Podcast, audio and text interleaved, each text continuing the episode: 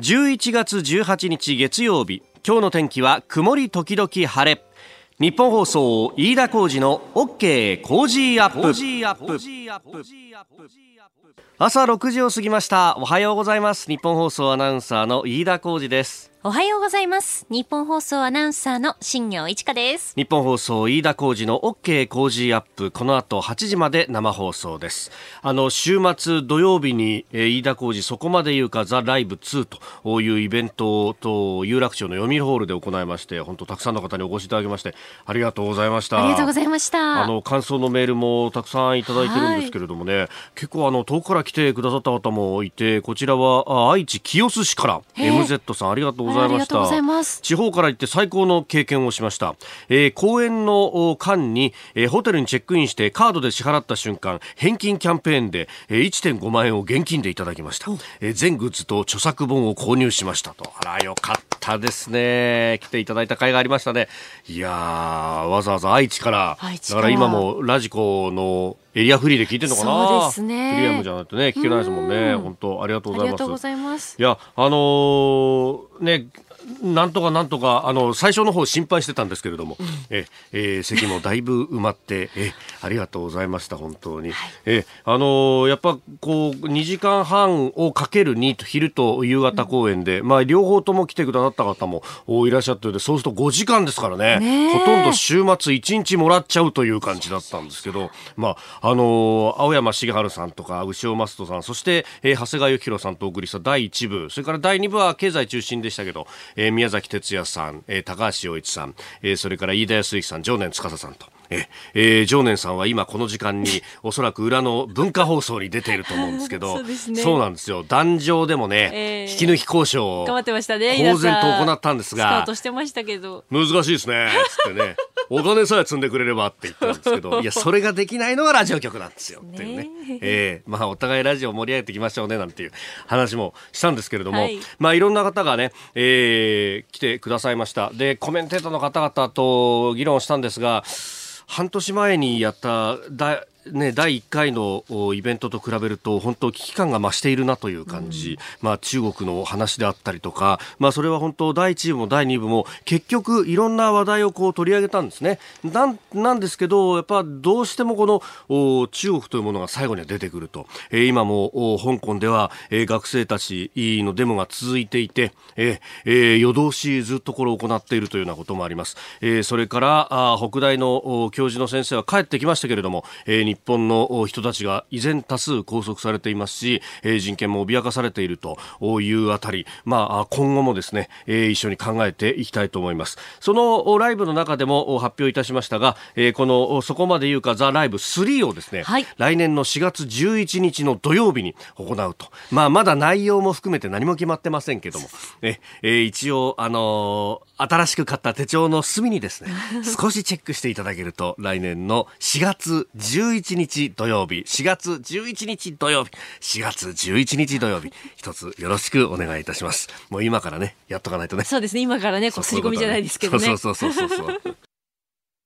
さあ最新ニュースをピックアップいたします。スタジオに長官各紙が入ってまいりました。まあ今日はバラバラという感じですが、えー、後ほど7時台にもねお送りしますけれども韓国との間で今のところは結ばれている日韓の軍事協定包括法協定。まあこれ韓国側が一方的に破棄を通告してその期限というのが今月のあ今週の土曜日11月23日ということでまあこれ執行まで1週間を切ったということでですね、えー、それについて、まあ、継続を目指すというアメリカであったりとかあるいは、えーまあ、韓国の一部良識派の人たちも水面下では解決を探るなんていう話もあるんですが、まあ、これが一面トップなのが朝日とそれから産経です、え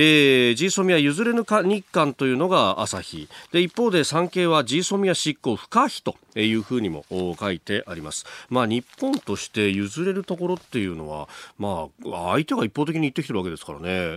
な何何がっていう話になりますんで、であのまあ、韓国側がこう言ってきているのは、えー、貿易に関する、まあ、その基準の見直しというようなところを撤回しろということを言ってますけれども、まあ、そもそも論として、まあ、北朝鮮であるとかさまざまなところに、えー、日本から行った物資がさらに、えー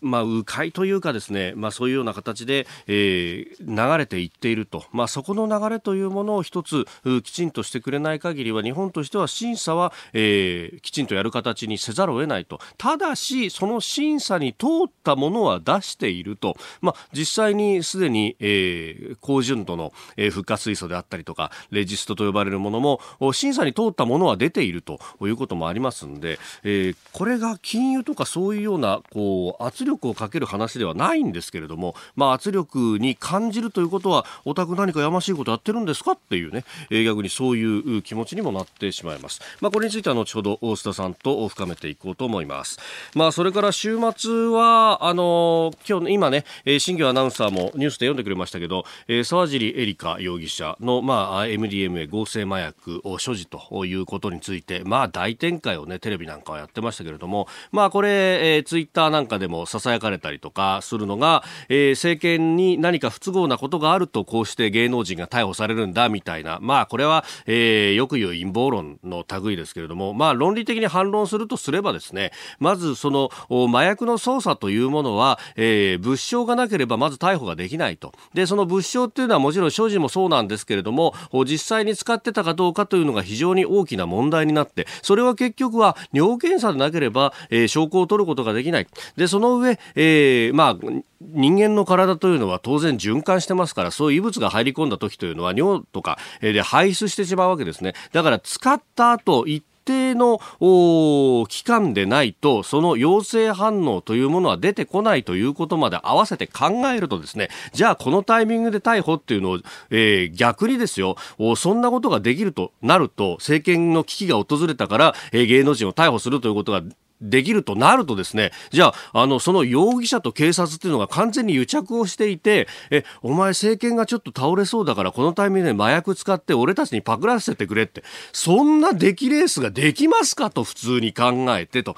いうことまで考えるとですね、まあ、笑っちゃうような話なんですが、意外とこれ信じる人が多いんだなというのが、え、えー、ネットなんかを見ていると思うところであります。まあ、あの、ことほどさように、えー、ネットの世界の情報とというのは玉石混交の部分もありますんで、えー、いろいろとな意見を参照にしながら、えー、どれが論理的なのかなっていうのを、まあ自分の頭で考えるという時代になってきたんだなということも思います。まあ、あの、後ほど、これね、合成麻薬と一体どういうものなんだろうというあたりについては、えー、須田慎一郎さんにじっくりと解説をいただこうと思います。えー、ご意見お待ちしております。COZY コージーアットマーク 1242.com です。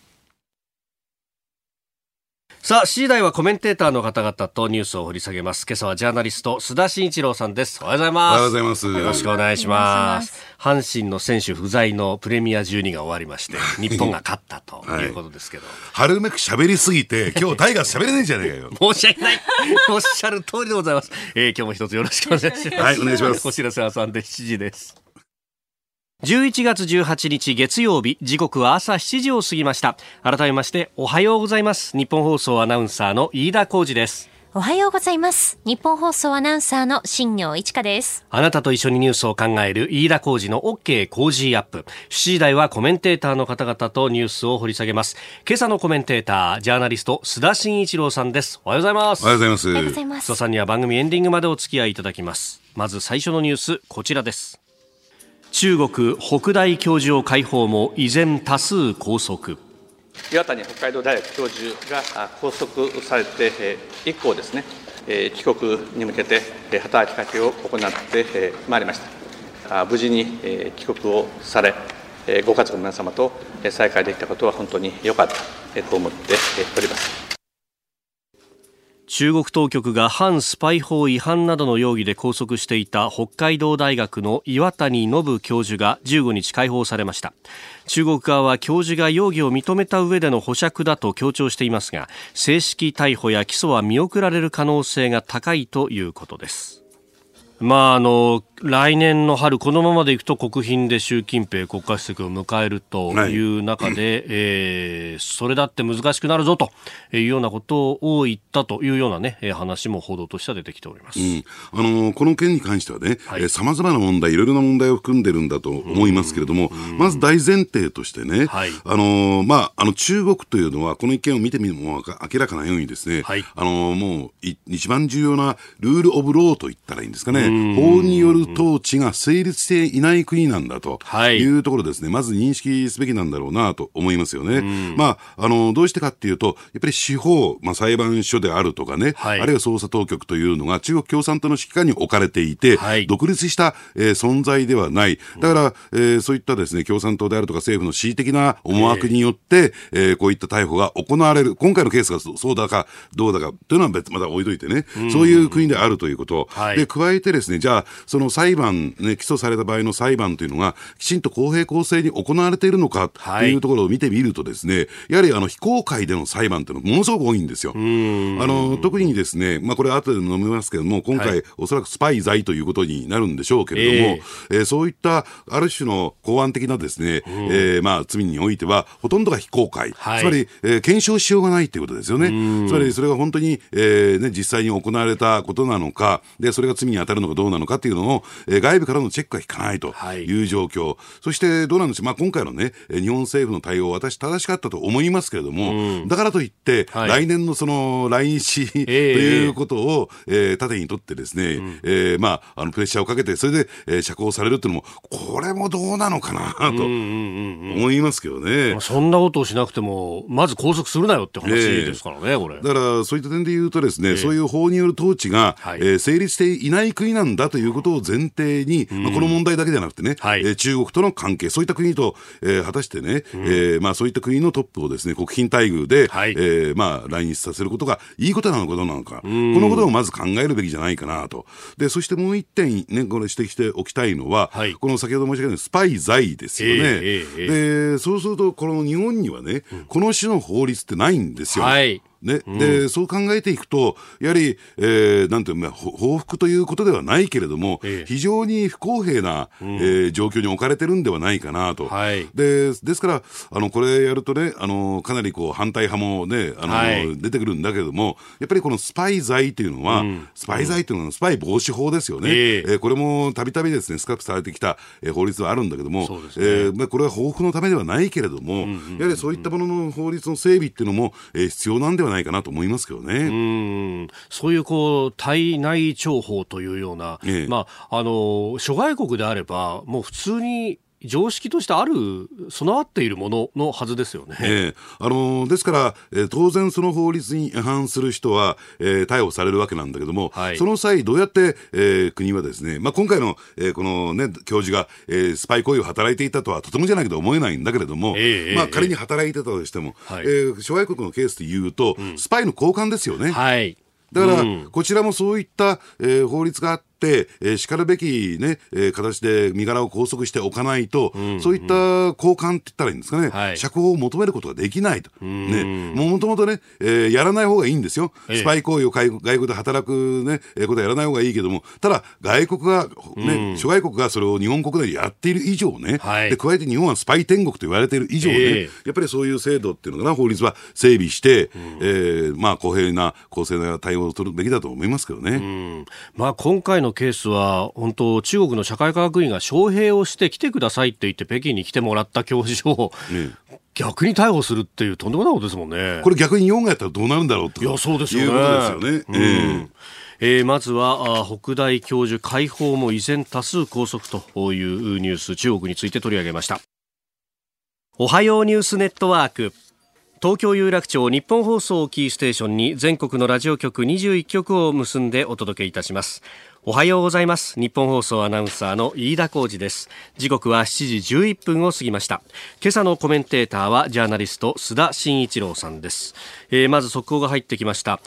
えー、抗議活動が続く香港で、えー、18日、えー、デモ隊が占拠していた空論地区の香港理工大学に警官隊が突入したということです、えー、香港メディアが報じております、えー、現地のライブ映像などを見ていますと火がかなり上がっているということそして警官隊は相当な人数が入っていって、えー、怪我を拘束された学生の中には怪我をしている血だらけで出てくるというような人もあるようであります。まあこれ局面が一つ変わっていくんですかね、須田さん。うん、ただですね、えー、あのこういった組織的なというかですね、はい、えー、防御になるとこういった、えー、うん、抗議活動っていうのは弱いですよね。やっぱり力による制約に対してですね。はい、あのでこれで集結するというわけではなくて、えー、やっぱり香港というね一つの街自体に、はい、えー、そういう活動家がですね、あるいは抗議者が散っていくってことですからね。それを全部潰すってことはかなり難難しいだろうなと思います。ますけどね、まだどんどん激化していくことだと思いますけどね。えー、また情報入り次第お伝えしてまいります。えー、では、おはようニュースネットワーク、まず取り上げるニュース、こちらです。ジーソミア破棄、日韓互いに平行線。韓国が破棄を決定した日韓の軍事情報包括法協定 GSOMIA が今週執行するのを前に河野防衛大臣は訪問先のタイでまず韓国のチョン・ギョンドゥ国防大臣と、え、さらにアメリカのエスパー国防長官を交えた日米韓の3カ国の防衛大臣会議団に臨みました、え、しかし韓国側は日本の輸出規制が原因とし議論は平行線に終わっております。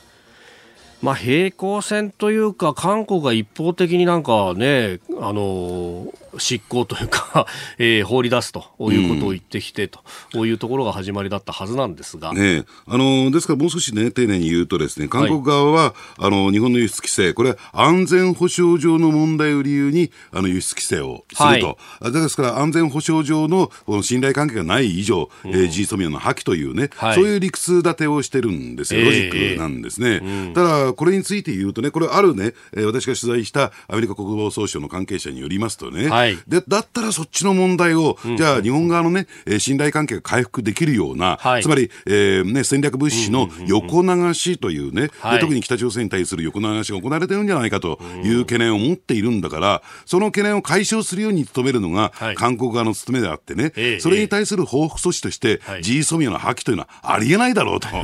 ね、だから、えー、逆に言えばですね、まあ、日本側もそういうスタンスでありますし、もちろんね、そうするとアメリカ側もそういう認識を持っている。ですから、あの、どうなんでしょうね、韓国側どう、あの、自分、自分たちでね、言っている説明というか、組み立てるロジックが矛盾してるってことは、これ認識してるはずなんですよ。じゃあなぜこういった行動に出てくるかというと、はい、おそらくですね、えー、これは2つの理由がある。えー、一つは国内世論向け、つまり日本に譲歩したというスタンスを見せることができないと。できない。えーはい、やっぱりあのね、ムン・ジェイン政権を支えている層というのは、えー、えー、非常にですね、日本に対して、えー、厳しい視線を向けてる層が多いですからね。ですから、えー、何らかの情報に、えー、力で押されて情報に踏み切ったというね、はい、えー、対応は取れないというのが一つ。そしてもう一つはやっぱりメンツの問題があるのかなと。メンツ。ええ。ー、だから、逆に言えばですね、こう二つの選択肢があって、はい、えー、ゴリゴリのですね、まあ言ってみれば建前っていうのかな、えー、ね、あの、是々で臨むのか、はい、それとも裏側で、やっぱりその韓国のメンツを立てながらというところになるのかという選択肢になってしまうんだけれども、はい、でそうすると後者を選んだ場合ね、ええ、またいつか来た道になっちゃうんですよ。そうですよね。それがどんどんどんどん繰り返されていって、えー、問題解決に至らないね、はい、やっぱりここは是非で臨むべきじゃないかなと思いますけどね、ここも、そういう意味で言うと、え、日本政府側の対応というのも、これ、試されてるんだろうなと思いますね。うん。まあ、いろんな、こう、圧力だったり工作があるんでしょうけれども、ここはだから毅然として対応しない限り、また同じ道になってしまうと。ええ変に譲歩してしまうと、えー、あ日本というのは、無理難題をふっかけても、うん、えー、結果的には譲歩してくる国国なんだと。だから、あのー、ある意味でこうどうなんでしょうね。はい、えー、これ、ね、執行間際に控えていて、えー、韓国的なこれ瀬戸際外交みたいなね、え。ー、えー、ギリギリの候補みたいなのやってるんで、はい、それ有効なのかなと思いますよね。確かにね。えー、瀬戸際外交ですよね、これね。で、あの、アメリカ側は非常に期間も覚えていて、本当国務省の高官であったりとか、今回国防大臣、えー、あ国防長官ですけれども、いろんな人が言っている中で、あの、政府組のトップもこの間言ったじゃないですか。はいはい、であのお前らそのジーソミアを破棄したらだと、うん、これ得するのは中国、ロシア、北朝鮮だと、うん、利的行為じゃないかというところまで踏み込みましたよね。えー、破棄したらどうなるか分かってんだろうなってことですよね、えー、これ。いやだからね、これはね、あのすべて物事を、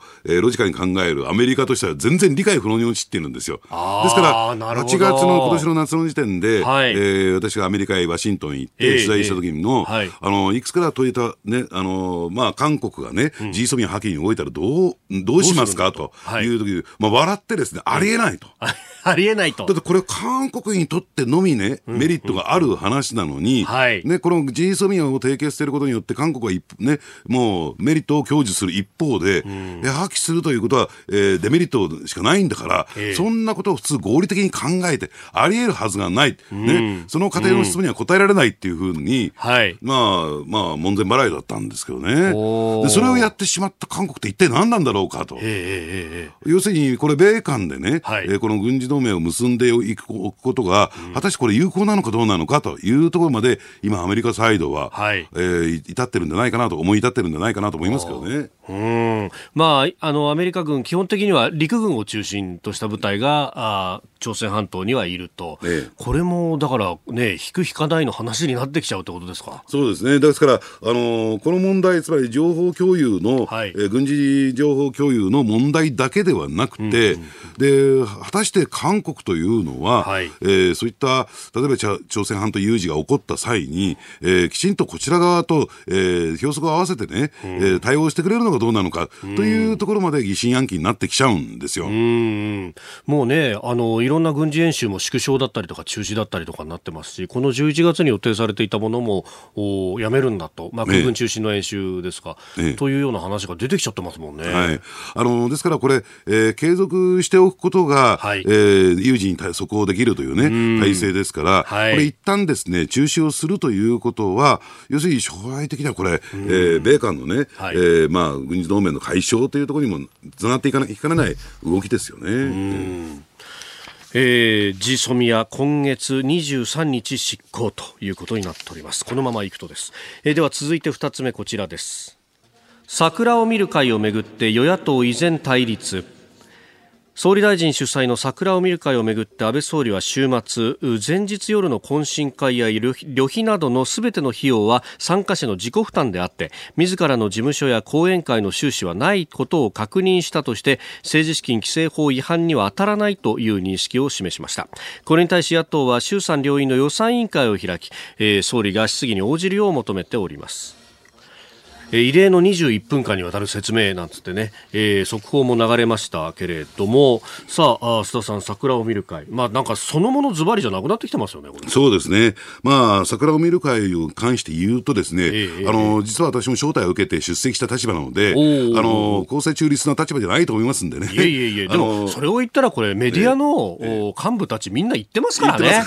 ね。ええ。だからまあ、とりあえずここのね、えー、是非については、はい、えー、ちょっとね、あの、発言を避けたいと思うんですが、ただし私は、えー、小泉政権、はい、えー、それから鳩山政権でも招待状をもらって、まあ、小泉政権についてはね、えー、出席させていただいているという立場から言うとですね、はい、まあ、あのこういった会があってもいいんじゃないかなと思いますよね。まあ、ただ今回問題になっているのは、はい、えー、この会そのものではなくて、うん、その前段にあったですね、まあ、前夜祭というね、称するイベントですよね。えー、で、これに対して、果たして、あのね、あの、支払った、えー、金額以上の、うん、あの、対価って言ったらいいんですかね、はい、サービスであるとか飲食がね、どうなったのかどうなのかっていうところが一つ焦点になってきてるんですけれども、えー、果たしてそうなるとね、うん、じゃあ、その講演会活動っていうものがどうなのか、はい、じゃあ他の議員たち、与野党を含めて全部どうだったのかっていうことを全部検証してみないとね、うん、これも公平公正さを欠くんではないかなと、はい、で総理だから問題なんだというね、今そういうような あの主張になってますよね。うん、で加えてですねどうですかね。あの立憲民主党の枝野代表はですね、はい、これで、えー、解散総選挙に追い込むんだと、うん、息巻いてるんだけれども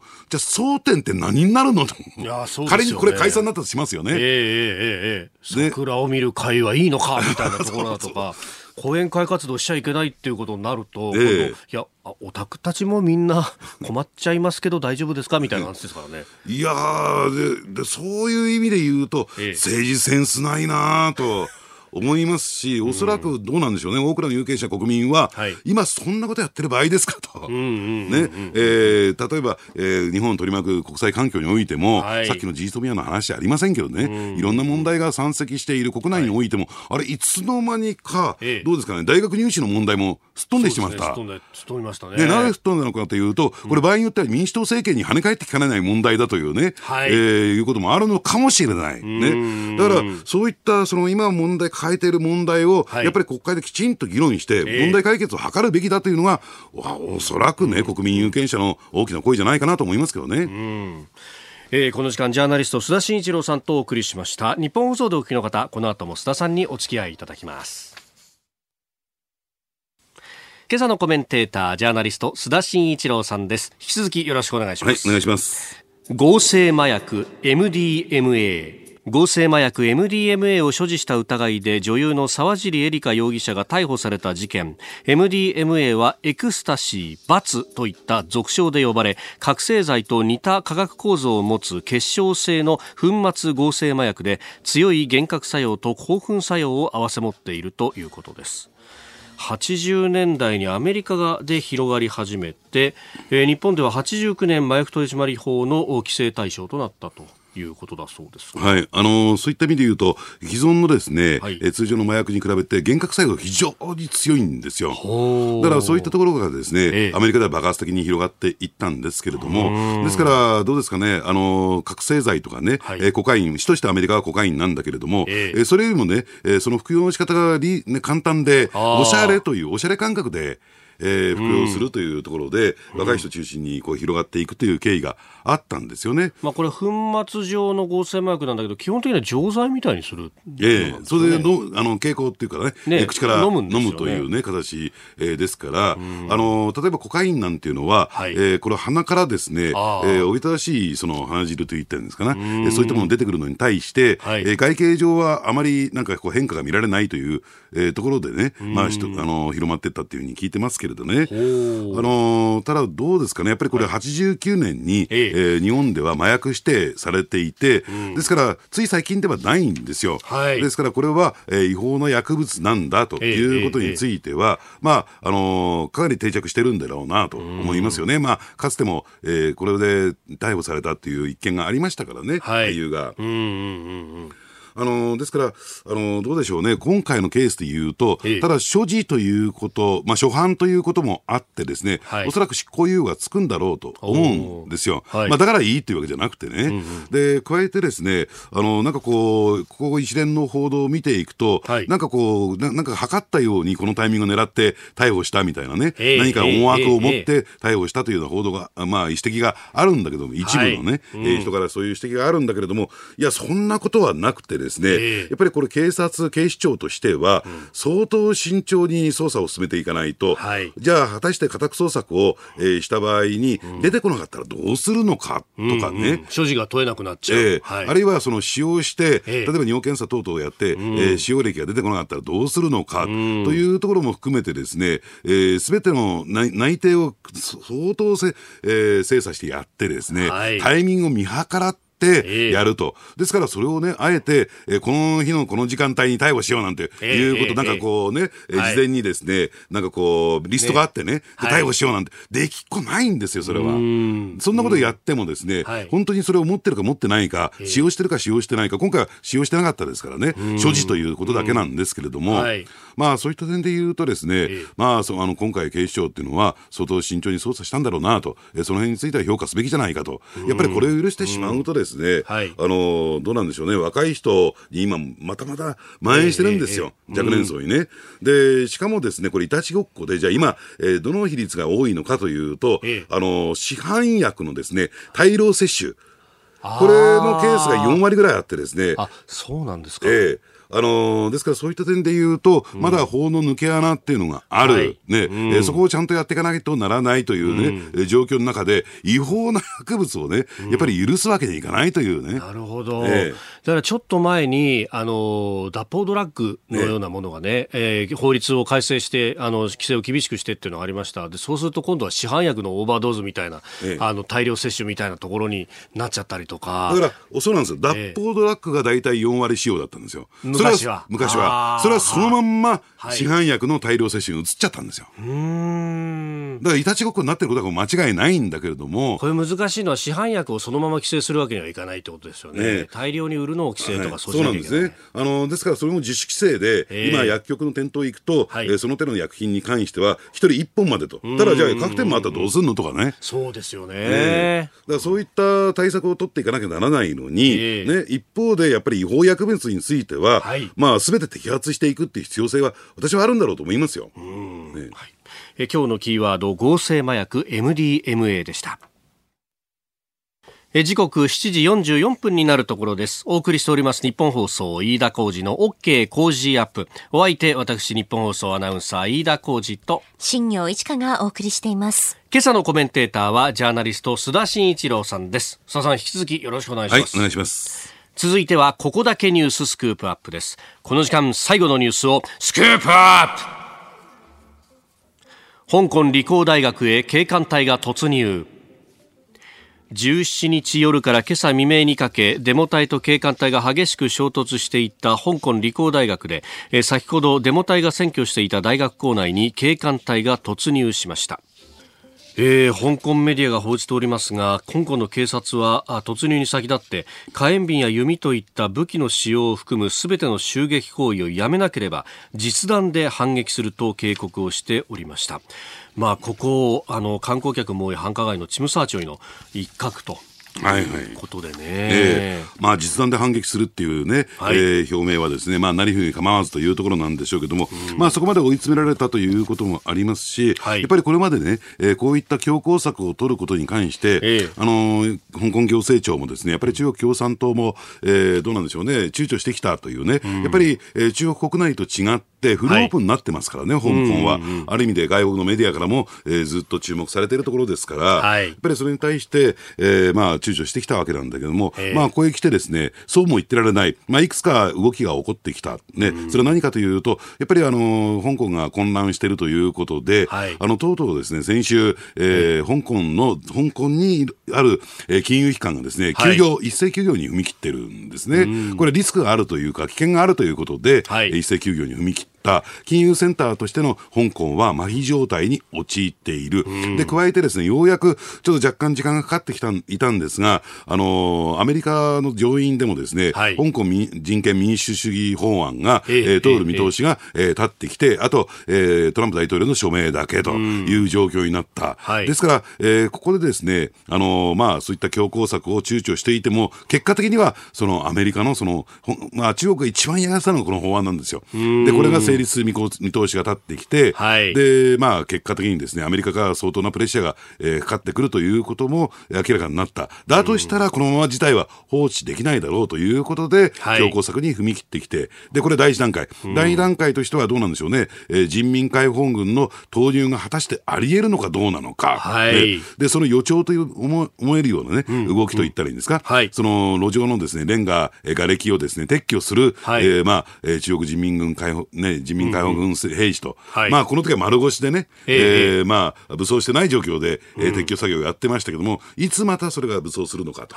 い。う状況になってきたのかなと思いますけどね。まあ、人民解放軍出てきたところの清掃活動っていうのは一応その自発的にというようなことをエクスキューズがついてますけど、ええ、まあこれね、基本的には香港政府からの要請がないと、え、人民解放軍は外に出て活動するっていうのはできないと基地を出てですね、いう決まりになってたのが自主的だったら何でもいいのかっていうそうなんですね。ところですよね。ええあのですからそのあたりも、えー、それは香港基本法、香港における憲法に基づいて、香港、うん、えー、政府のですね、要請ということが必要だという建前になっているんだけれども、はい、それすらもないがしろにされてた。まあ、つまり、えー、香港の憲法である基本法を踏みにじる、まあ私は行為じゃないかなと。一国二制度っていうのが、これで完全に崩壊したと見ていいんじゃないかなと思いますね。あで、まあ、この大学への突入、先週末は中文大学という、まあもう一つ名門の大学で、はい、えー、立てこもりがあって、まあそれは自主的にこう、最後は、えー、学生たちも含めて抗議者たちが引いたとい。う形でしたけど、はい、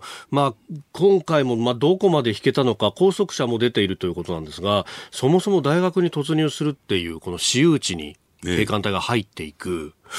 まあ、西側からしたらそれだけでも非常にショッキングな映像です、ね、これであの学生自主と言ってるんですよね、はい、学園自主の、えー、精神がありますから、うん、中国本土と違って香港というのは、やっぱりあの自由と民主主義の国、ね、エリアですからね、はい、その学園自治の、えー、原則をこれ踏みにじるということで、これはね、欧米各国にとって相当ショッキングな、これね、あの日本でもやっぱりあのかつてのね、60年安保、70年安保の時に、はい、やっぱり学生、学内に、え。えー、警官隊を導入するかしないかっていうところでも、相当議論があったですよ。もう最終的な手段として、はい、えー、導入を図るというところになったわけなんですけれども、えー、それだけね、結構ね、えー、この問題というのは、ナイブなんですよね。で、そこに踏み切ったということ自体が、もうなりふり構ってられないと、はい、えー、ということになったんだろうなと思いますけどね。まあ、そこでその、北京政府、まあ、中国共産党の意向がすごく現れたのが、あの、今月頭に、えー、えー、キャリーラム行政長官と習近平国家主席があって、えー、何しろこの暴動の鎮圧というのが第一手段、もう命題なんだと。いうようなことを言って、まあ、そこからまたエスカレートした感じはありますよね。そうですね。あのですからそこからですね今までは一国二制度っていうところも曲がりなりにも中国も意識してね、はい、そんなことがむき出しのというか表面化することなかったんだけども、うん、それを表面化させることによって、ええ。えー、中国政府のスタンスっていうのを、まあ、内外にね、うん、その外国のですね、えー、香港のその反政府グループを支援する、えー、外国政府に対しても示したということになるんじゃないかなと。でただですねこれはもう諸刃の剣ですよ、ええ、はっきり申し上げてね。で、今、今のところむしろアメリカはトランプ大統領よりも議会の方が、はい、えー、中国に対して、えー、強硬姿勢、強硬派に転じておりますし、何よりもですね、今、ヨーロッパの国々が続々とですね、はい、えー、中国に対して強硬的な、えー、スタンスで臨むようになってきた、あのドイツですら、えー、非常にですね、えー、まあ問題視しているというのが実態ですからね。えー、まあ、さすがに二度の大戦であるとか、あるいはさまざまな戦争などを経て、その人権というものの大事さというのはヨーロッパの人たちはやっぱ身に染みて分かってるわけですよね、えそうするとこういう映像を見ると、もう即座に反応するということになると、えあのー、ですから、そういった点で言うとね、えやっぱりこのどうでしょうね、中国国内においてはね、はい、この種のことが起こっても、うん、あのー、SNS であるとかね、そういったものが、えー、コントロールされてますから、はい、絶対に、まあ、絶対にってことはないけれども、あまりこ、うん、公然とですねリアルタイムでこういった映像が出てくることはないんだけども、はい、で香港で、うん、えー、っていうのは、その生きがいですからね、まあ、すぐ出てくる、そうするとこれれが中国のその弾圧抑圧のスタイルなんだということをですね、はい、まあ、天安門事件っていうのもあれも、えー、情報をですね、コントロールできたんだけども、今回ばかりはですね、果たしてこれを世界がどう見るのか、それに対してもですね、日本っていうのは、まあ、未だにですね、政府がこの問題に対してきちんと、はい、えー、声明であるとか、えー、発表してないんですよね。で、やっぱりそれは来年のですね、やっぱり国賓での、はい、えー、国賓大軍での、えー、ね、習近平国家主席の来日というのを控えてますからね。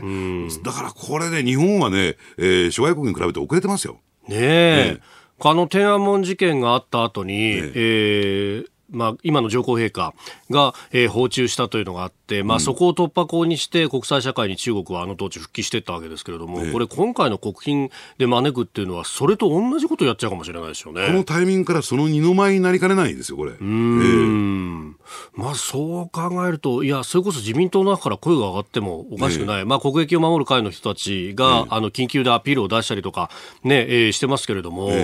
まあ、与野党問わず、これは本当、超党派でやるべきなんですよね。そうなんですね。だから、とはいえね、うん、えー、国会、いまだに桜を見る会ですから。本当に、本当にそうですよね。えー、この機能不全は深刻になっていますよね。